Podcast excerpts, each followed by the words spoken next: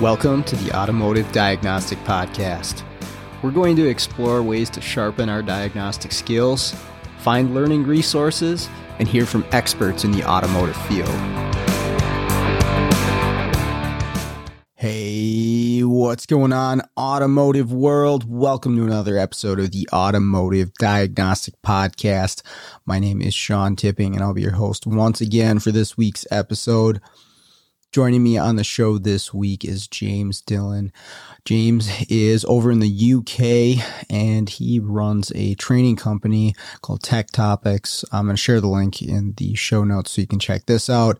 James is a really intelligent, well spoken guy with a wealth of knowledge in the automotive field. And we're going to talk about a few different topics today, a little bit of stuff on mobile diagnostics, training, bettering yourself.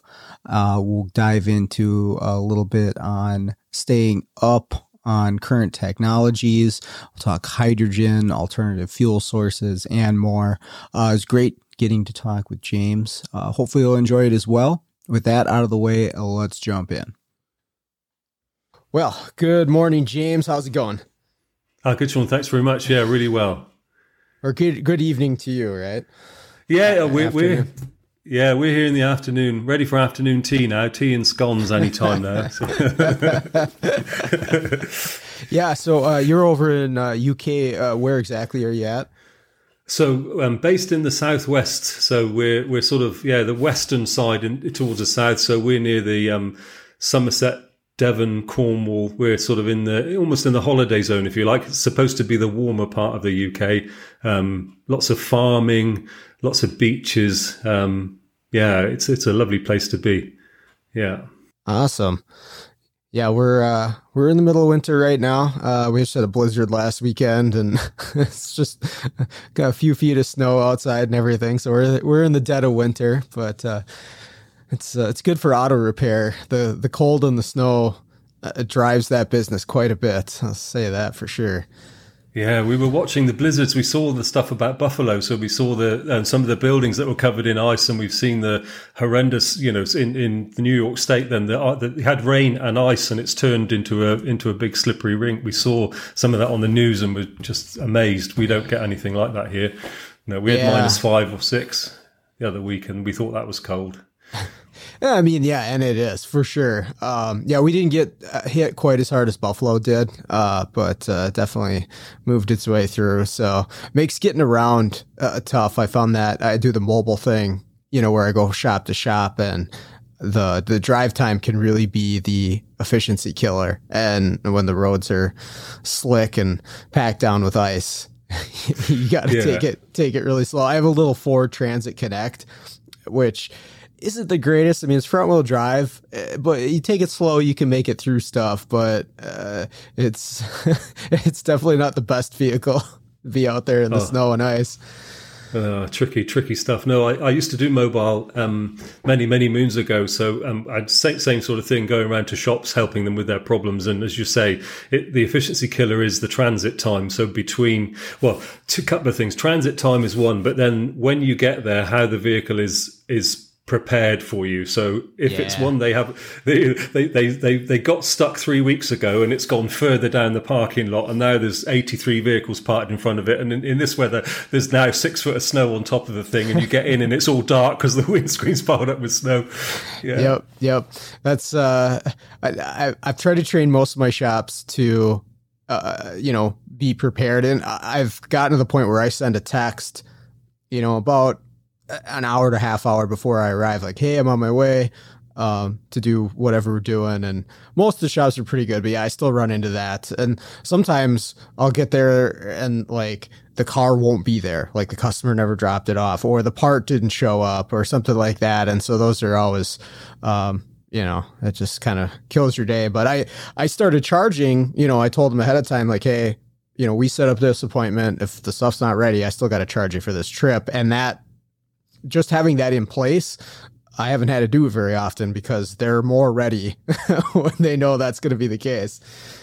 Yeah, the, the penalty focuses the mind, or the risk potentially that you're going to have to charge. Yeah, it, does, and it's you, you, often feel for shops, and uh, sometimes when you're going around, you know that they're really busy as well, and sometimes we're all human, and this stuff slips slips the mind. But you de- sure. you know when when you're on your own, it, the killer of of a delay, how it affects then your next job and your next job, and then how that rolls to the to the next day, and essentially on a Friday, you're not getting to the jobs that you booked Friday because Monday, Tuesday, Wednesdays backlogs have sort of led, to a challenge.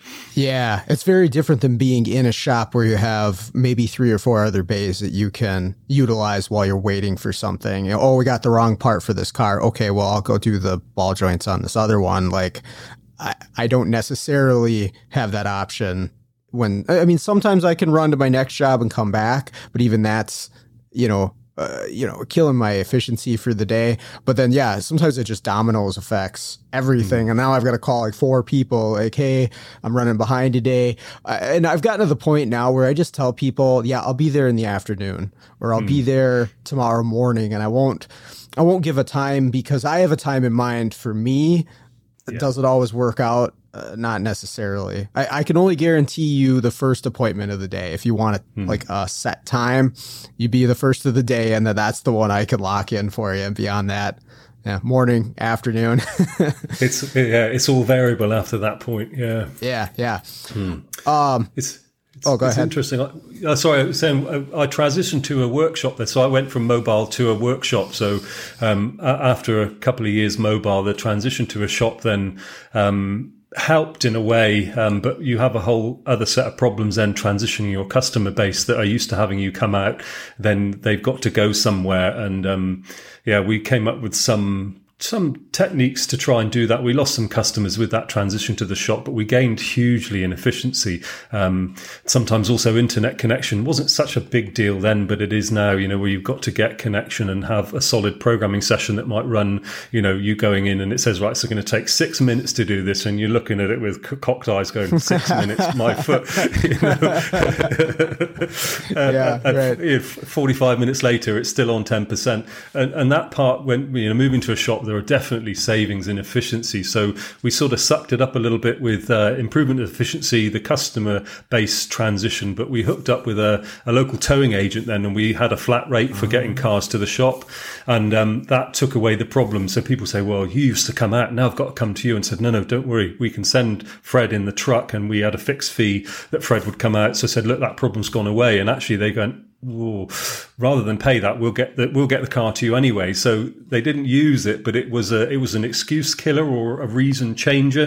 Um, mm-hmm, mm-hmm. And uh, yeah, but that was a real tricky moving from mobile to the shop was was a transition that took a bit of managing.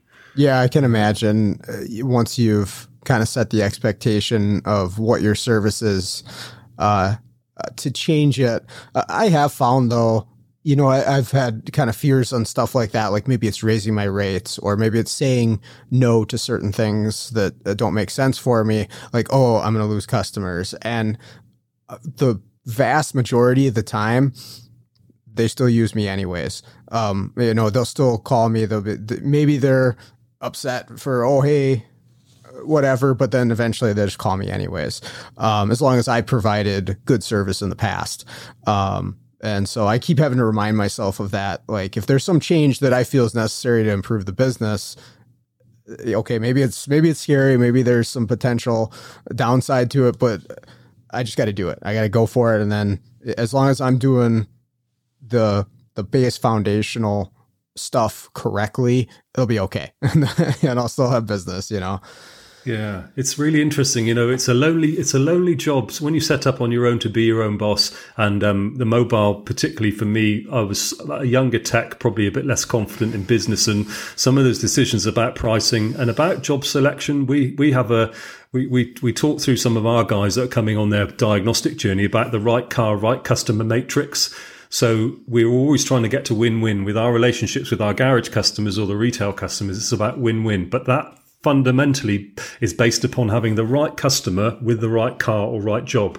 And if you have the wrong customer with the right car, that's not going to work. If you've got the right customer with the wrong car, that's not going to work. And often the selection of the jobs you do has to be right customer, right car. Right now, we've got the basis to have the conversation on. And Yes, that that's one of those things. Learning on the job really early doors as a as a younger tech, uh, the confidence to be able to say no when you're looking. You know, when I set myself up originally, I'd left quite a well paid job and decided I got I was going to do this. I spent a load of money resourcing up and getting the car and the van sorted out. And I'd basically got 30 days to make the next mortgage payment. Not quite so, but it was on that level. You know, you've got 30 days now. And with with that pressure, you're sort of really reluctant to say no to stuff because everything that gets the till ringing is is is is adding to your turnover, and then hopefully that adds to your profit that you're going to retain at the end of it. But over time, you you get to the point where you get you you get streetwise to the to the time the time drains, the, the, the dead end jobs, the customers that are maybe not going to be great longer term, and you, you, you develop that spidey sense of oh, it's tingling. That's that's definitely not for me. that's a great way to put it. That's exactly what it is. Is you get a call and you're maybe a few minutes into the conversation, you're like, oh, this is going to be a mess. This is hmm. not going to be productive in any way. Um, no. I, I had to tell a guy on the phone yesterday. I'm like, hey man, I'm going to put the ball in your court here. Based on what you've told me, programming is not going to fix your problem.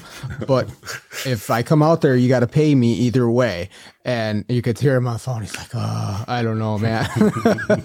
but um, yeah, you, you sort of pick up on stuff like that. Um, I'm curious, what uh, when you transition from uh, the job you were referring to to going out on your own, what was the um, the main push that made that decision for you? Why did you make that decision? Oh yeah, that, that's really interesting. So I transitioned from I was a full time tech, um, and I'd I'd gone from being a tech to a trainer. So I'd spent a number of years working for a couple of different independent garages, and then a couple of dealers, and I'd been through the dealer training bit, and I'd got got some experience, and I'd landed a job with a an engine tuning firm. So if you think of Sun Bear, Allen. There was a company here called Crypton who made big box tuners, and I got a job with them as a training instructor, and that led me on a trajectory of maybe coming away from solely technical and I, I, managed a couple of job transitions, but I ended up working for a, another company who did sort of workshop management systems, and I was a like an implementation manager. I'd gone off and got some technical training, but then I'd gone off and got some management training, and I was looking for my next big challenge, and that took me left field. I worked for a PPG Autocolor, essentially took over this firm. The firm here was ICI Paints, and PPG Autocolor took them over, and I basically ran a group of guys who did uh, body shop implementation of changing from one paint, uh, one garage management system to another. And that job took me away from home a lot, and I had young kids. Um, I was working away five days a week. Um, I would leave on a leave on a you know Sunday evening and get home late on a Friday, basically to swap over the washing, and then I'd be taking that. I'd get Saturday. Um, I'd be playing sports. Then I was a bit younger, so Saturday was sports day, and then Sunday I'd got the morning, and then Sunday maybe at four or five o'clock I'm going pack the car up and head back out. Um, and this I was basically living away all week, so I did that for about four or five years and just uh, enough. And I thought, right, I'm going to go back to my roots, to, to what I knew, and uh, set them. I'd, I'd seen at that stage I'd kept my hand in, so I was writing articles. I was doing stuff on the on the on the on the side, if you like, as a, as a, an endeavor. So I'd kept my hand in the technical, and I saw this blossoming area of diagnostics, as it was in inverted commas, then, where garages that weren't upskilling had got big issues with jobs that they'd misdiagnosed. The customers now annoyed. They've got parts on the car and they can't get the fix. And so I saw an opportunity of trade troubleshooting and um, that was it. I said, right, I'm going to jack the job, and we're going to get get going. It, my wife took a bit of persuading, um, living, giving up the salary for for self employment.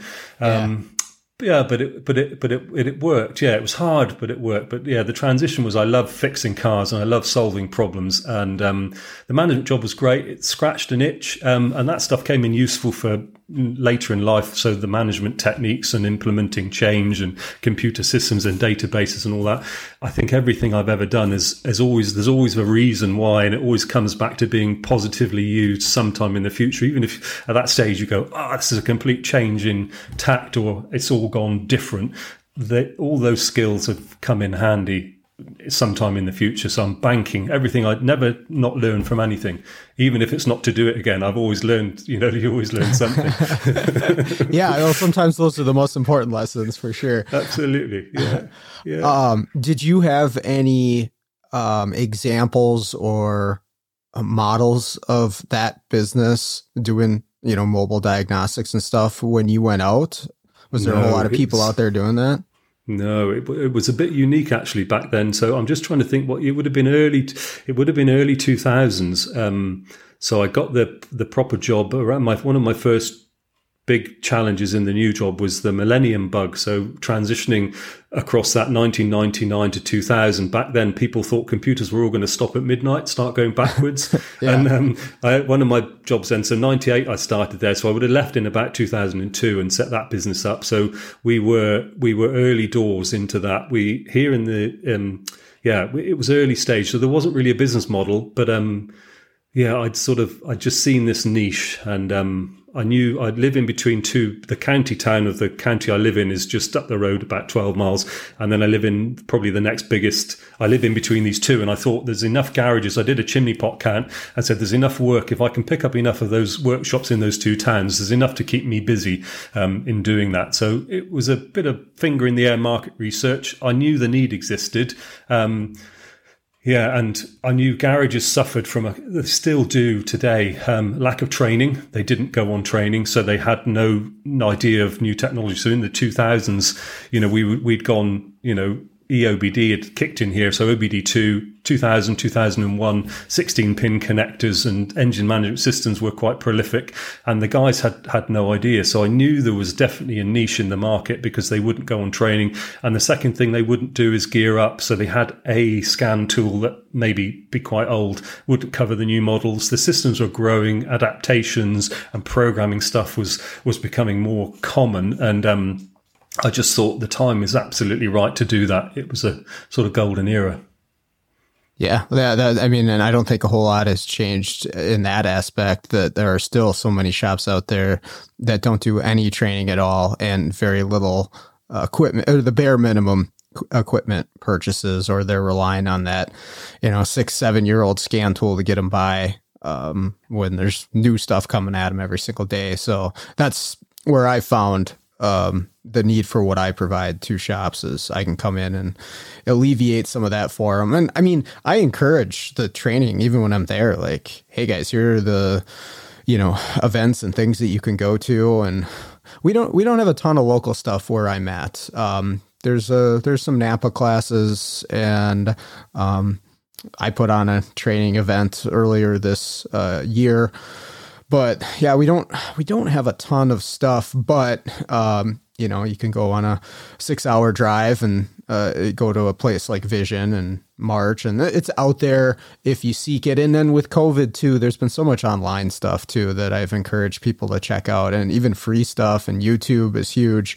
If you want it, it's out there. That's just that's the key is actually uh, seeing the benefit to and wanting to improve uh, at your job. But I don't know. A lot of a lot of people just don't seem to see that uh, that benefit. Do you know? Yeah, it's true. There's there's no excuse that you you know how you, you can't not know stuff. The, the, the, internet and the explosion of YouTube. There's enough on there. There's enough of a lead even that gives you a steer into the direction you need to go. Even if to get that right, you're going to have to do a bit of research. But you're absolutely right. There's no no real excuse not to, but I think people are so busy doing what they're doing. Um, there's an old saying, you know, the wood chopper's chopping so many woods down, he doesn't realise the saw's gone blunt, but he keeps chopping and chopping and chopping and making less progress. Unless you stop and take a break and sharpen the saw, and that's what I think is the learning, and then go back to it, you'll be more effective and efficient. But there's so many people metaphorically using the blunt saw, making less progress and getting more frustrated. They've got less time to go away and get the training. It's breaking the cycle of not training and just going, look, stop, take that time away, invest that in a in a trip to vision and have those training courses. And when you come back over that next period, training never leaves you. It only serves to improve you. And each time you get some more you improve more. And it's a virtuous a virtuous circle of improvement. You'll find you're doing jobs more quickly. You're having less problems. That that that's taking less time and freeing you up. So you have to invest in that giving it up the once breaking the cycle of not doing it, going away on the training, and then the light bulbs come on. You know, you get those light bulb moments of fixing that car that you previously had no idea. Or what, I, what we we witness here in the classes are people going, they're, they're, sort of looking up into their into their skulls about the job that's currently at work that they just found the answer to on this training course. They go, "Oh, when I get when I get back, yeah, when I get back, this is this is what I'm going to do on that job." Yeah, mm-hmm.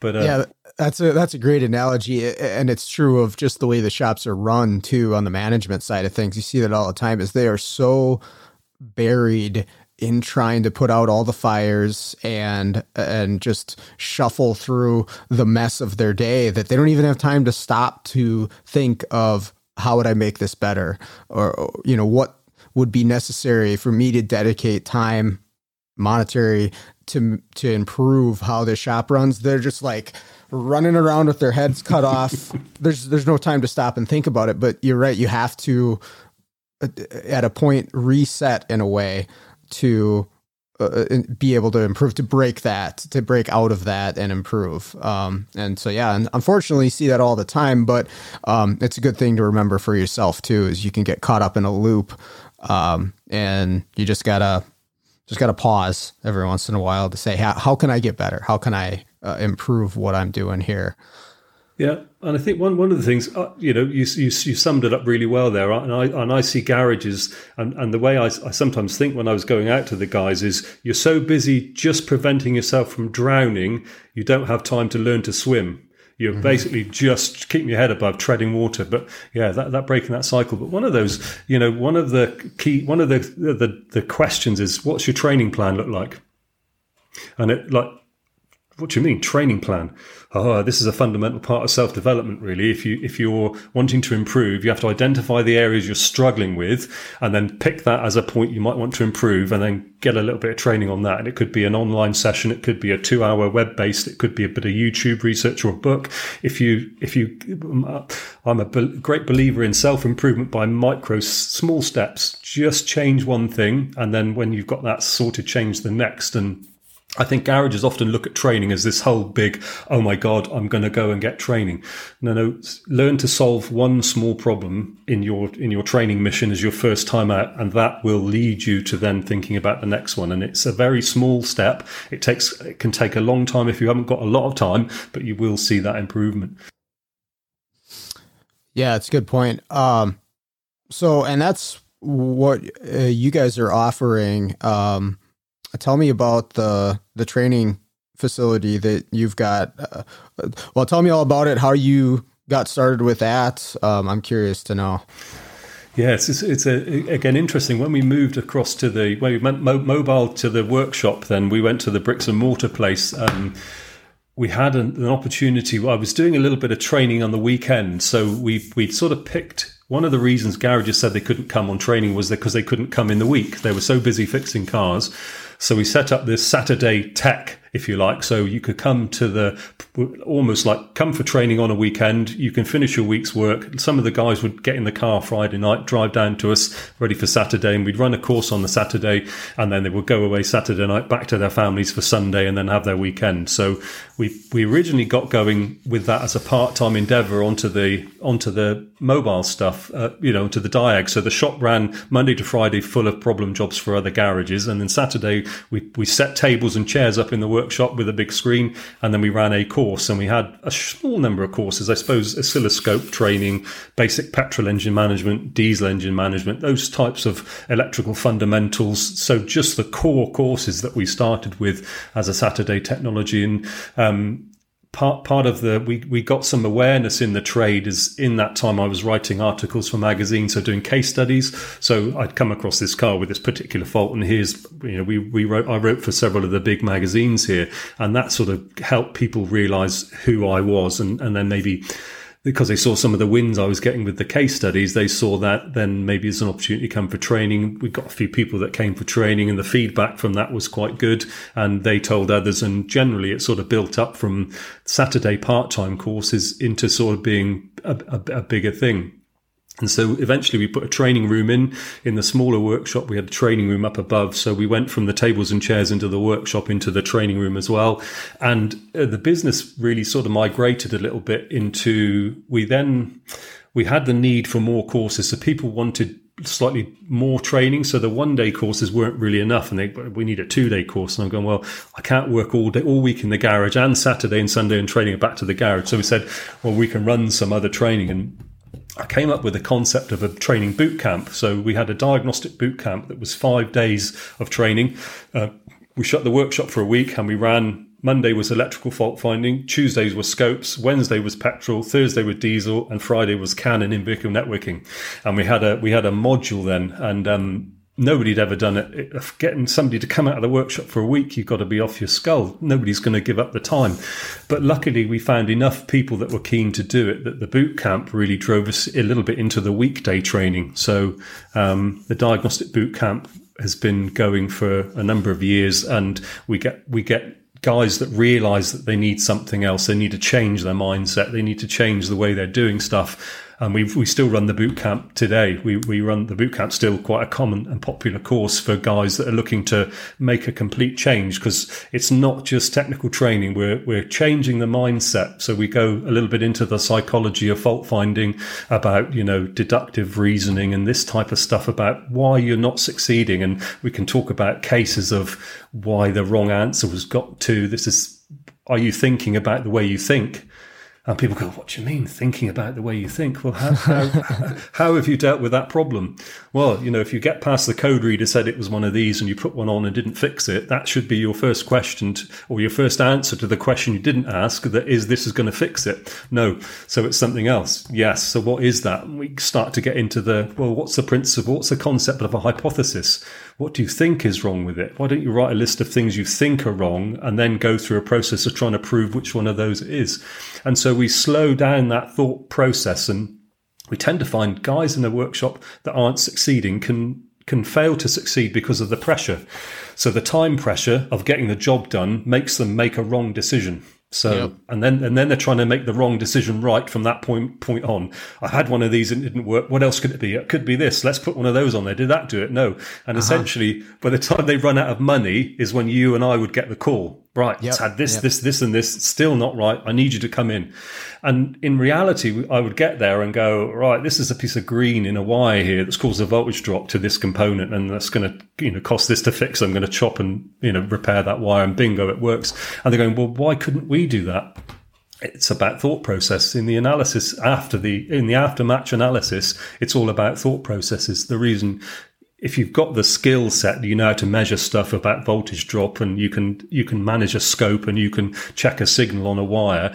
If you've got the core basic test and measurement skills as I would see them, your next biggest one to, over, to, to, overcome is the thought process. Now you need lateral and logical thinking in a step by step order, and a conducive atmosphere is critical. You cannot have, is that car ready yet? Uh, you've only got five minutes, and then we need to wheel you over to another job. Or if you haven't fixed that, I want you to do a clutch over here or a transmission change over there. No, no, no, no. That doesn't work like that. And I think that's where the culture sometimes of shop owners that are under pressure to execute a business don't mm-hmm. realize, yeah, the environment, the technician needs a bit of peace and quiet, bit of no pressure time, bit of clear thinking, and some structure. And by you'll you'll find these faults. Yeah, I, I think the the flat rate um, and that mindset really clash. Like you're saying, is uh, I'm under pressure to get all these hours so that I can get a paycheck that's good. Um, and yeah, doing the most common pattern failure component is uh, a lot of the time going to benefit my flat rate paycheck, uh, but that's that's where um, you lose that mindset of actually thinking through the problem. You know, why? Uh, what does this code actually mean? What is the computer actually looking at to determine what's wrong with this circuit or this component? What are the circuits involved? How do I test those circuits? Um, and yeah, it's so so much of the time that that mindset's not there at all. Um, and obviously, okay, so I have a biased view because I'm going into shops where it's not present. I'm sure there's a lot of shops where it is, but um, if if you're to take that approach more often on these vehicles, I, I think it, it's going to be a struggle at first while you're figuring some of this stuff out. But once you get into a rhythm, I think it'll actually make you more productive because you won't have to go backpedal on, on so many vehicles that you make the wrong call on, you know? Absolutely. There's there's two two two mind changing dimensions to fault diagnosis of a fault code. Number one, no code is actually good news because you know what it definitely isn't. It isn't a circuit malfunction. There's something spooky or weird going on. Um, so, so no code diagnostics is great because no, no, that a lot of people see that as no information. And there's no such thing as no information. That's positive information affirming you haven't got a circuit malfunction. So your technique to solving that problem has to be different. So mm-hmm. you can't go at a component. So this is where it goes if you're just on flat rate and you're just on about changing components, well, you can't do no code diagnostics because you don't have a second game. You don't have a, you don't have an, all you know, in all sporting events, there's an offense and a defense. Okay. So if, if you're strong in your offense, okay, you're going to score lots of goals. If you're weak in your defense, you're going to, you're going to uh, leak lots of goals and you're not going to win the game. So I think the diagnostics is a bit like an offense and a defensive uh, arrangement, really, that your codes give you an offensive challenge to, to go forward and attack and, and go forward. And no code diagnostics, right? You need to change the skill set here. You don't want to let a goal in by changing component and it, it not being it, the, the answer. You have to have a sort of change of mindset. But yeah, whether flat rate or you're under time um, pressures. Here we have a time saved bonus. So where you might allocate, um, be given 40 hours in your attended week, you actually make your money by overselling. So if I sell 60 hours rather than the 40 I book, I get a bonus based on that.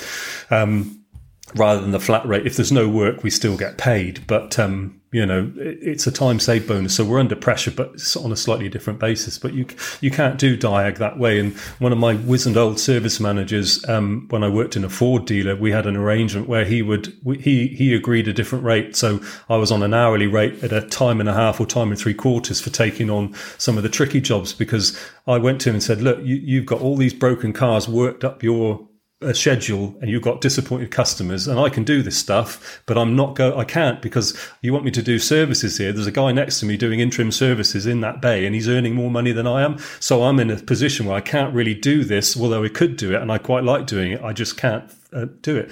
So he, you know, he had the foresight to come up right. I'll pay you on. I'll pay you on an hourly rate at a bonus level for you to do this diagnostic job. And that was one of the things that really got me into the full steam of doing Diag in a, in a Ford dealer and being the go-to guy. And eventually I, I did all the Diag stuff and then I got into a bit of transmissions and some of the just tricky stuff the other guys on a flat rate can't do.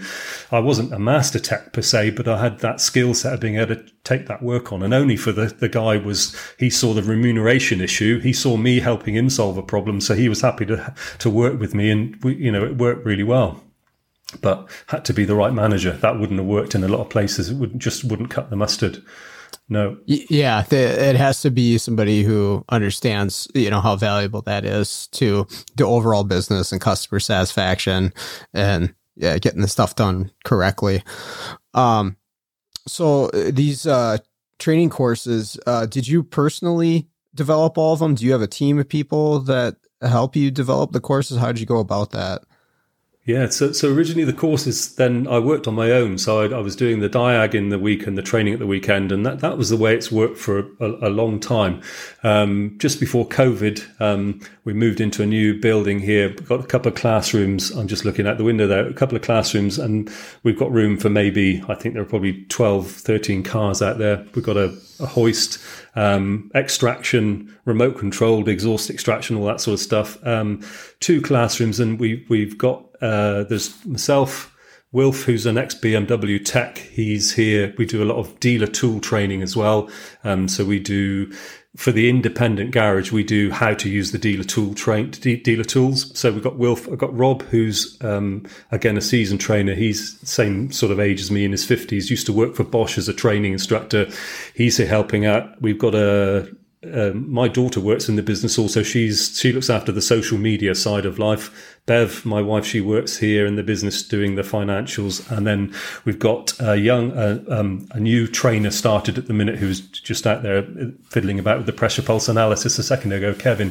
So there's a crew of us now, but all the training really the, until Rob came on, yeah, I, I did all the training development as well. So um, picking at niches in markets really and looking at what people needed and some of the original courses that we set going. So the electrical fundamentals course has changed to, to cope with, you know, pulse width modulated signals and pulse trains and, um, the scope course has changed radically to include stuff like pressure pulse analysis now and current ramping and you know just just it, the courses although the names have stayed the same the contents changed to suit vehicles that we've got in. But yeah i've developed all of those courses. Um, that's one of my knacks really is is being able to explain complex things in an easy to understand way. And the feedback that we get partly to do with my, the way my brain works really is I can un- understand something quite complex and then uh, get that over to technicians. And the, yeah the, the, way the course is developed but basically on that principle that we spend a lot of time one of the latest courses that we ran we got we're late to the party because I didn't think it was a problem but AdBlue DEF NOx reduction techniques mm.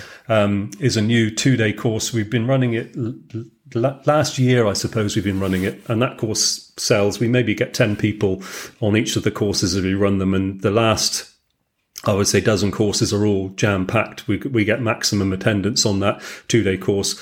And that, the uh, course I put together myself based on some of the diagnostic conundrums that I've come up against and what people are struggling with to know, you know, for instance, why is the, why is the NOx efficiency below the threshold?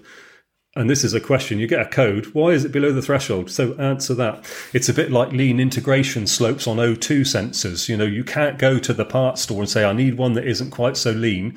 You, you have to understand you know the fundamentals yeah. of that. Yeah. So sure. um, yeah the, the course is generally written on issues. We still do trade work. We still have got some customers, only a few now that we had in the early days that we we keep in touch with, and we still do their broken cars, which keeps me current. I'm all over the forums and groups looking at you know looking at the threads that people are going through with the missions and jobs that they're on, and I'm looking at that as an indicator also what people are struggling with. Um, so, really, in terms of the direction of the courses, a lot of that's based on practical experience here and also looking at what people are struggling with. Um, and when we come up with a new course, we generally run that with a group to see how that how that has that hit the spot, is that working, and then we monitor the feedback. Um, yeah, we monitor the feedback every course. We look at the feedback from the texts that are on there, and the courses evolve as we go through. So we'll find generally on so the last AdBlue course we had two vehicles here with AdBlue. Um, one with a fault, one without a fault. And we take the guys out. One is a transit custom with six seats in it. So we all go in the van and we go up the road doing a road test to do data analysis and that type of thing. So we try and get that theoretical how does it work? And then okay physical let's get back in the truck let's drive it now let's create this issue and see how that's affecting the data stream. Maybe we look at you know the, the oscilloscopes pressure gauges in that case. We look at some of the dealer tooling um, functional testing that they can run. Um, and we just really go through the gambit of what resources has the technician got in his toolkit? Maybe he doesn't even realize to be able to solve some of these issues. So, you know, the, the big one for NOx reduction faults are can you validate that your EGR system is functioning correctly? What tests have you got in your arsenal to do that? And unless you can do that, then you won't know whether your AdBlue efficiency fault is the fact that the engine isn't having its standard NOx being reduced or the NOx reduction method in the uh, SCR injector is working correctly. So you need, you need a point to start. So we have a pitch. So this will give you an indication, Sean, of how base back to basics we take it. So we say to every technician, when you get an AdBlue and NOx efficiency fault, imagine yourself stood on the exhaust manifold and that's your directional indicator. If you measure the NOx at that moment and the NOx coming out of the engine is too high, you have to go towards the engine and work out why the NOx production is too high. If your NOx production at the manifold is okay, you've got a reduction issue and you have to go down the tailpipe and start looking at injector and start looking at D, uh, the DEF fluid quantity and the SCR efficiency in the catalyst, you know, substrate context. Mm-hmm. And so, so that that's one of those, and everyone goes, "Oh my god, that's so basically obvious. Why didn't I think of that?" Well, because you're too busy doing. You, you don't, you haven't had that critical thought process of go. And I was looking at the jobs coming in here, going, "Why are they struggling to do? Why are they struggling to fix this?" And I talked to the tech. What have you done? I've done this, this, and this. Did you not think about that? Oh no. Right, no, I didn't because I had a code for this. And they get, you know, one of the other things we're talking about codes there. I think fault codes are a great distractor. So they will give you a red herring. They're like a light bulb to a moth, and the the technician mm. will keep flying into it and banging his head against. But I've got this fault sure. code. But I've got this yeah. fault code. Whoa, forget that. Yeah, forget that. From it. put that to the side, and then you know, look at that job with slightly fresh eyes and if what you've done hasn't worked, change what you're doing because that might work. And and almost it's having that ability to blank your mind and go, right, that's definitely not it. What could it be? And um, yeah, with time pressures, you, you can't do that. Sometimes you you're so focused on getting it fixed that you can't fix it. You're never gonna under that time pressure. Right. Um, yeah, I think you guys have uh, a large quantity more of diesel stuff over there uh, as compared to here. See, I, I, never did much diesel stuff as a technician. Like we get a big truck every once in a while. I never did much with it, but now I'm getting called in more and more for that stuff. For yeah, the DEF fluid systems and um, all the different uh, the emissions on diesels are so strict now and limiting to the vehicle's operation, right? You yeah. you can't drive them above 60 miles per hour uh, once these things, or or some vehicles won't even start. Um, once you know, and that's becoming more and more. So I'm called in for that stuff. So that's an area for me that I need to actually do some training in because I don't have the personal experience. But it's, it's a great example of yeah, start thinking about that stuff and breaking it down to a basic level and then you can sort through it because at the end of the day, you know, it's just more nuts and bolts. It's just more electricity. It's it's more of the same, but just a little different with uh, with diesel as compared to gas. But yeah. you start to see the overlap. Um, a GDI, uh, direct injection, was kind of like that for me too. Oh, when it first came out, I'm like, oh, this is this is totally different. I don't understand any of this stuff. You start getting to it, it's not that bad, and then you're like, oh, okay, well, this is very similar to diesel, right? And mm. then it's like, oh, there's an overlap between these things. So um, you can take knowledge from stuff that you already know and apply it to something new, and oh, it's not that scary anymore. I can figure this stuff out.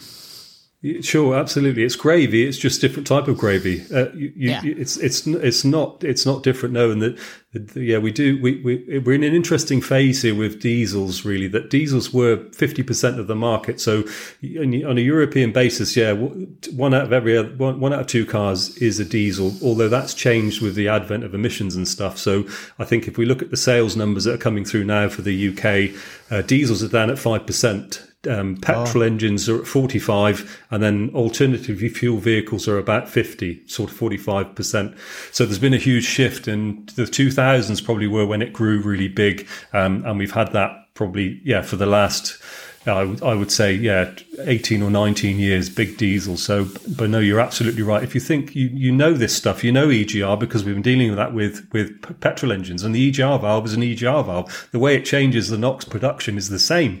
Um, diesels have just got two of them. They've got high pressure and low pressure and we've just got a few changes, but you're absolutely right. The fundamentals of the suck and the squish and the bang and the blow and combustion processes and gas reductions and it is, is very similar. And I think that way it's having that open mindset to go, I can lift what I know about that and apply it to this. And it's the same sort of thing. Just mm-hmm. so do a bit of research, check one out. Yes, it is the same. Bingo. I'm away to go.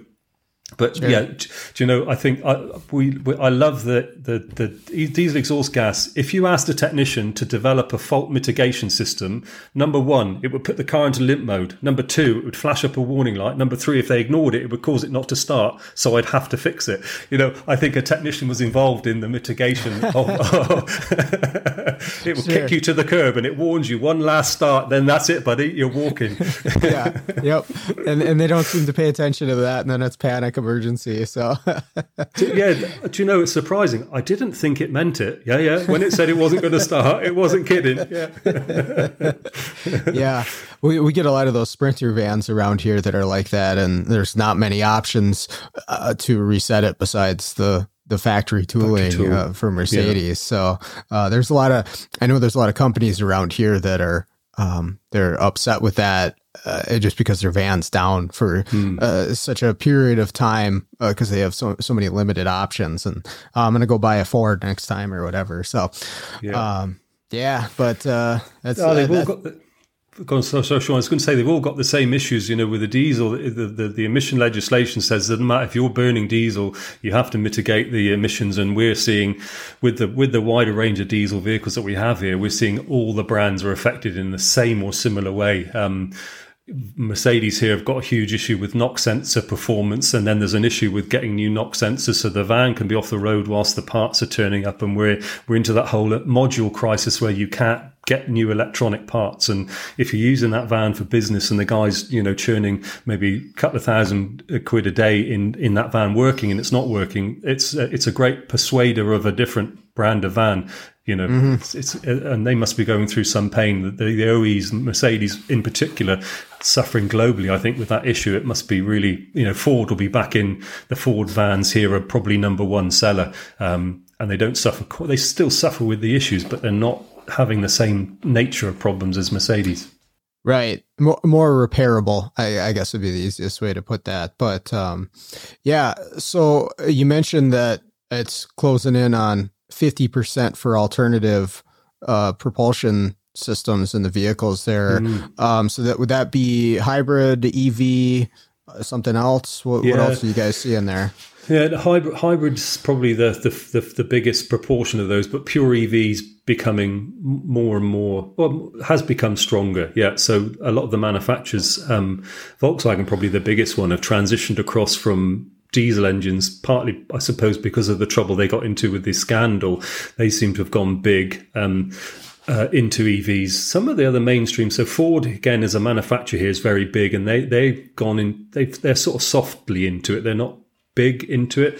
Um, GM we have here is Opel Vauxhall. They're part of now a French group. The European arm of GM was sold off a few years ago, and they, they now sit in with the French guys, and um, they've uh, got significant electric vehicle offers as well. Um, so all the manufacturers are fiddling around with it. It's still early-ish doors here for them coming into the aftermarket, um, but we we are seeing a higher number of those starting to appear as jobs and as broken cars and issues with stuff like charging. Um, there's not a you know huge. It's very scary when you look at uh, when we when we look at the technician crisis here, we suffer the same way as you guys. That there are there are a number of vacancies and and no techs coming through. The training, the trainees are are, are thin on the ground, and maybe the quality of people that are being suggested a career in the motor industry is not great. So technicians growing a new technicians quite difficult and a long standing process. Guys are getting older and leaving. COVID created a huge issue where people said, "Do I need to be working on this flat rate job?" The, the, the, the, hourly rate I'm getting, I could go and work in a supermarket or driving a van and dropping bits and parts somewhere. It's caused a huge issue here. Um, and and really when we look at electrification here we're, we're a little bit ahead of you guys in terms of penetration in in terms of shifting the market um, but mm-hmm. we we honestly think there's there's that much less to do on a D, on a on an electric vehicle than there are on petrols and diesels. You know there are no oil there's no oil filter there's no timing belt there's no clutch there's no turbocharger there's no injectors there's no oil filter there's no air filter. Really we're limited to the running gear bearings and such um, air conditioning climate control and then there's the EV specific stuff charge ports, charge leads, onboard chargers, inverters, converters, motors, and batteries. And all of that stuff is completely new. So um, we've been on a mission probably for the last, um, I would say, six or seven years at least of upskilling. Um, yeah, upskilling the industry to be able to cope with those issues because there is no parallel uh, where I can go from diesel to petrol. I can go, uh, an EGR valve is an EGR valve a DC to DC converter, we don't we don't see that really. Uh, it's not something that's in our natural mindset to, to be able to tackle. So we found that it's a, probably a big challenge is you know getting guys to think about how to diagnose and rectify faults on electric vehicles. Sure. Uh, where do you go personally, or where does your training facility go in order to learn that stuff and develop the courses? Yeah, so we go to the we have to go to the manufacturers. So we've done training with the OEs on some of these brands, um, what we found is much like um, if we think about petrols and diesels, there are only maybe four or five different manufacturers. So if you pick an ECU, here it's going to be Bosch, Delphi, Densi, Denso. Um, Siemens, one of these companies, are making all of the components. Electrification is very similar, so you can get a gist of a system and how the system works, and they they all comply to standards. So we did our training with with Toyota and Honda, who were who were early into this, and then we've got a couple of we've got we have training cars here. We have a Nissan Leaf to 2021 mm. Nissan Leaf. We have an ID3, um, we have a Prius plug-in, and we currently have a hydrogen Toyota Mirai here as the as the sort of alternatively fuel vehicle. So we tend to invest a bit of cash in having these cars in house, but we get training from the manufacturer. We have all the dealer, the main dealer tools we, we also have here, and we've either had training or self taught on how that stuff works. And our big push on really in the last couple of years has been ADAS systems, um, mm. electrification, and dealer tooling, and they're the big areas I think that you know the industry as a whole globally has to focus on getting better at being able to do some of that stuff. So but yeah, we, we go to the OEs for some training. The rest of it, the Mirai, we've got OE tool training. Toyota don't offer open training on the on the hydrogen vehicles, so we've been off to find training on hydrogen from another source. So we've gone industrial hydrogen, and they run a slant. They run some modules on on automotive and fuel cells because a lot of industry are burning hydrogen rather than using it as a fuel cell. So we're a bit unique in car land. Um, so we've been off to get some fuel some hydrogen training. We, are going off to the next level now in January. Um, yeah, so so keeping up is probably the big thing, and we we've got we've got to we, we, preach this so we have to we have to live this. This is the life we live. We need to go on training. We need to keep up to date. We have to be slightly sure. ahead of the curve but we just pony up and do it. It's what you got yeah. to do. So so with the hydrogen um and correct me if I'm wrong, because I'm pretty limited on this, but there's two different options. Like you say, you can burn it, just internal combustion piston engine as a fuel source, and then the fuel cell, which is going to generate electricity. Is that the difference between the two? Yep, absolutely spot on. Yep. So bur- burning okay. it or using it as a fuel cell. Yeah. So b- burning um, is if you look at um, Toyota, the biggest car manufacturer in, in the world, people go people are a little bit skeptical about hydrogen as a fuel source currently, but um, Toyota probably leading the way in both sources. So they have a fuel cell vehicle, and they also have a an R and D car, which is using um, you know, a, a GDI, essentially a, a um, you know internal combustion for hydrogen, which is another another method. And don't be surprised if we see a hybrid hydrogen, which has got hydrogen internal combustion and a fuel cell, maybe, or a blend of of, of either or. So the hydrogen car actually runs a little bit like a hybrid. It has a it has a battery in it and it has a fuel cell. Um, so the, the the thing with the fuel cell is you can't go from no current to maximum current. So when we put my foot down to give us transient power, I want to tear off and spin the wheels. The fuel cell can't give maximum output at no notice. So the the the battery is used to blend to torque fill. So between me putting my foot down, it sucks energy out of the battery whilst the fuel cell comes up to power and then they use that battery as a sort of capacitor, if you like, to fill in the gaps. Okay. Okay. Interesting. Um, so the the Toyota that you guys have there, uh, uh what's the setup on that car? because I've never seen one of those. Oh, so it's, it's um it it's it has a battery in the boot, and there are two big scary yellow tanks underneath that contain the hydrogen. The okay. things, and when you look at it, you go, "Oh, that looks like serious stuff." You know, when you look at you look at some guy and you go, "Oh, a serious dude there." This looks serious stuff. So, um, a couple of big tanks underneath. The fuel cell sits in it's probably this. It's probably a, you know a, a, two foot by two foot square that the fuel cell sits on top of, and it bolts up under, and it sits in the transmission tunnel between the two seats.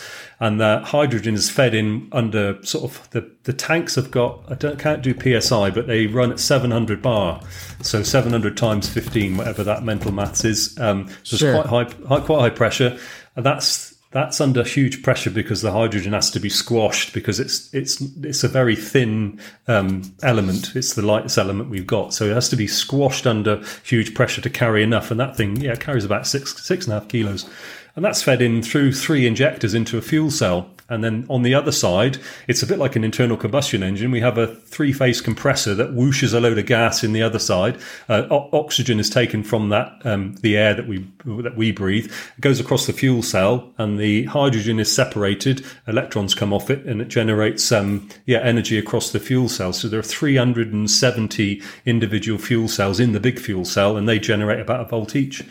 And so we feed it hydrogen and air. That generates. It's a bit like if you think about a battery that we overcharge, we get electrolysis, it starts to create the gas. We've just reversed that process. We're feeding mm. gas into a battery and it generates energy coming off. Okay. Yeah, I was looking at the diagram of one uh, getting the ideas. And what it actually reminded me of was an oxygen sensor when I was studying how those actually work, where mm. it has the uh, you know the transfer across the electrolyte, and then it's producing uh, current. Obviously, an O2 sensor, very small amount of current, but the, like a, a similar uh, process and, and what they're doing. It's really really mm. interesting uh, how came up with stuff like that. But um, do do you guys have like distribution centers for hydrogen? I mean, can you go to a station and fill up, or where do you?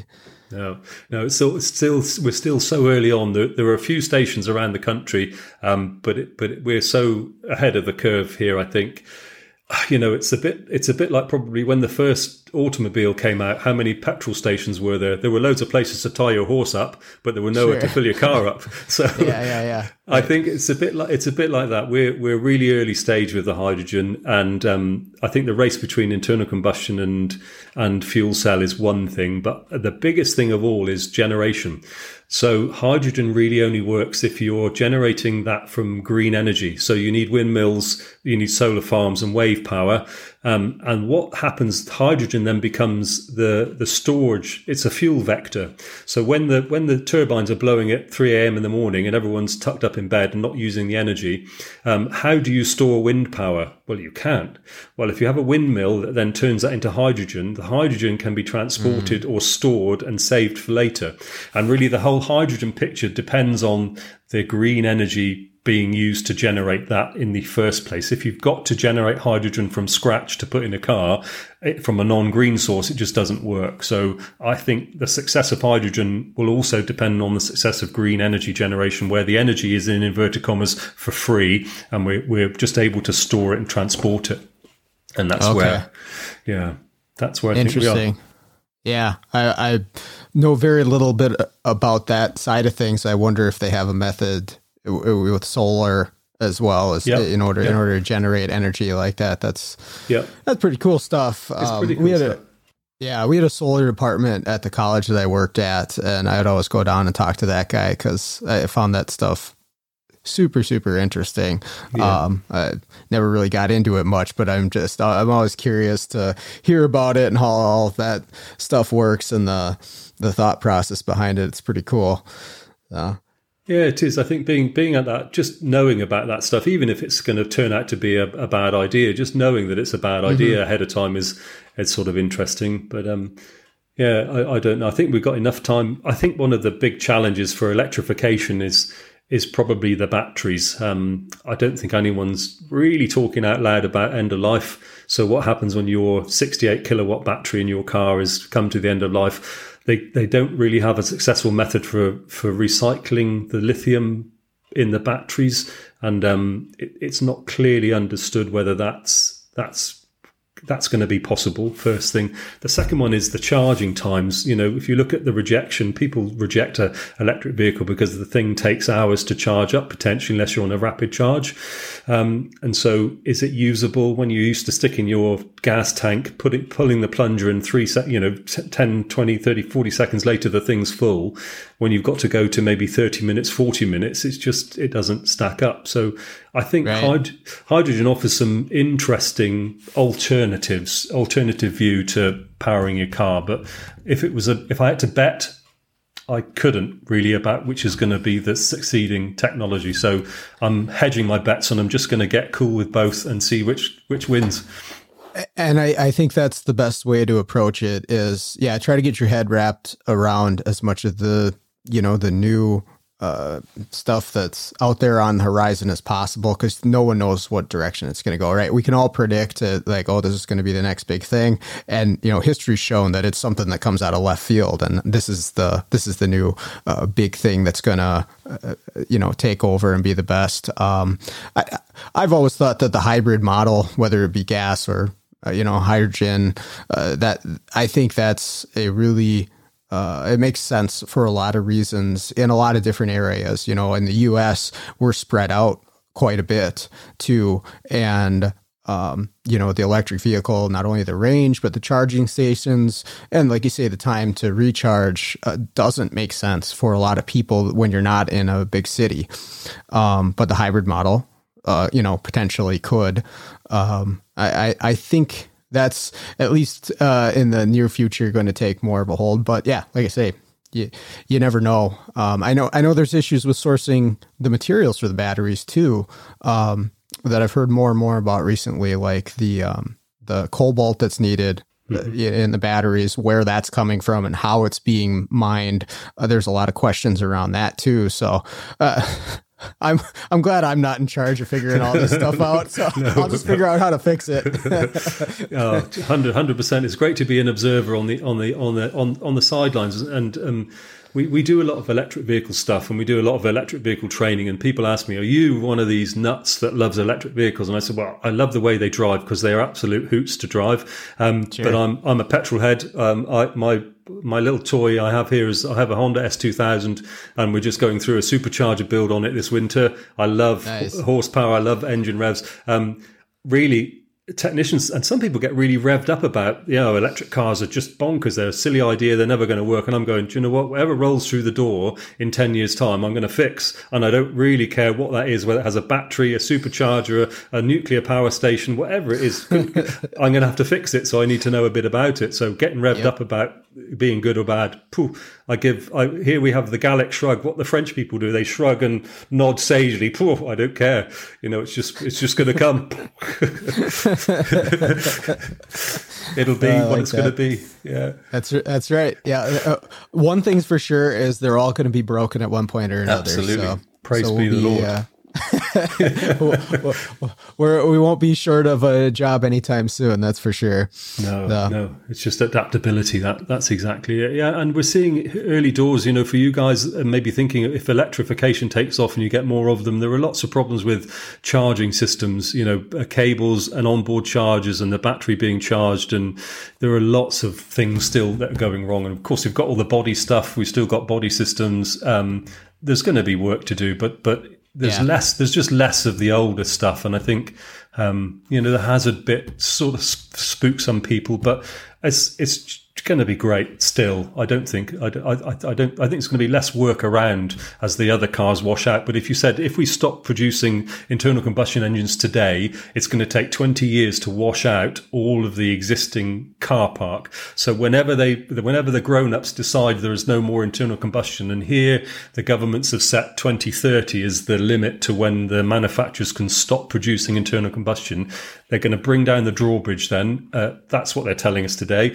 So that gives gives us 20 years. So at 2050, maybe by that stage, all of the internal combustions will have washed out. But um, I have a funny feeling that um, the governments have made promises that the manufacturers can't keep. And uh, I'm expecting in 2027 for the for the governments to be rolling out the pitch that we're now going to switch to synthetic fuels or we're going to extend the deadline for internal combustion engines because what a politician knows about politics is quite a lot. What they know about motor cars is very small. So I think they've right. maybe made the wrong call there, but we'll see. Yeah. Yeah, uh, well, it's and it's the same thing over here. And if you look at the fine print of some of the bills, uh, you know, in like California, they've listed out that they want uh, electric vehicle or a hybrid model, and that's the mm. part that doesn't get put all over the news, but yeah. it's in there. And so, yeah, there, there's going to be uh, that portion of it for a long, long time to come. Um, so you know we'll be able to utilize those skills. But everything we've been talking about, it's just get up on the new stuff, and then you don't have to worry about it, and then you, you're you'll be fine. And okay, it's different, but I'll still fix it. I'll still figure it out. Um, that's the key. That that is the key. And to be to be honest with you, if they go hybrid, we love it because that's the most complicated solution because it's got all the electric vehicle stuff and the internal combustion. So as a technician, we've got double the stuff to fix now. They've made it really complicated. Yeah. So yeah, hallelujah, bring it on. exactly. cool. Um, well, hey James, thank you for uh, spending some time with me today. I really appreciate it. It's nice to get to talk to you. Yeah, no, thanks for having me on, Sean. It's been a pleasure. All right, that's going to do it for this week's episode. One more big thank you to James for joining me on the show. Really appreciated it. It was really cool and always cool to get to talk to people from other parts of the world. Uh, I think that's pretty awesome. Also, like to thank everybody for listening and all the feedback that I've been getting on the show. Always appreciate it. Keep it up. But with that all out of the way, let's get out there, start fixing the world one car at a time.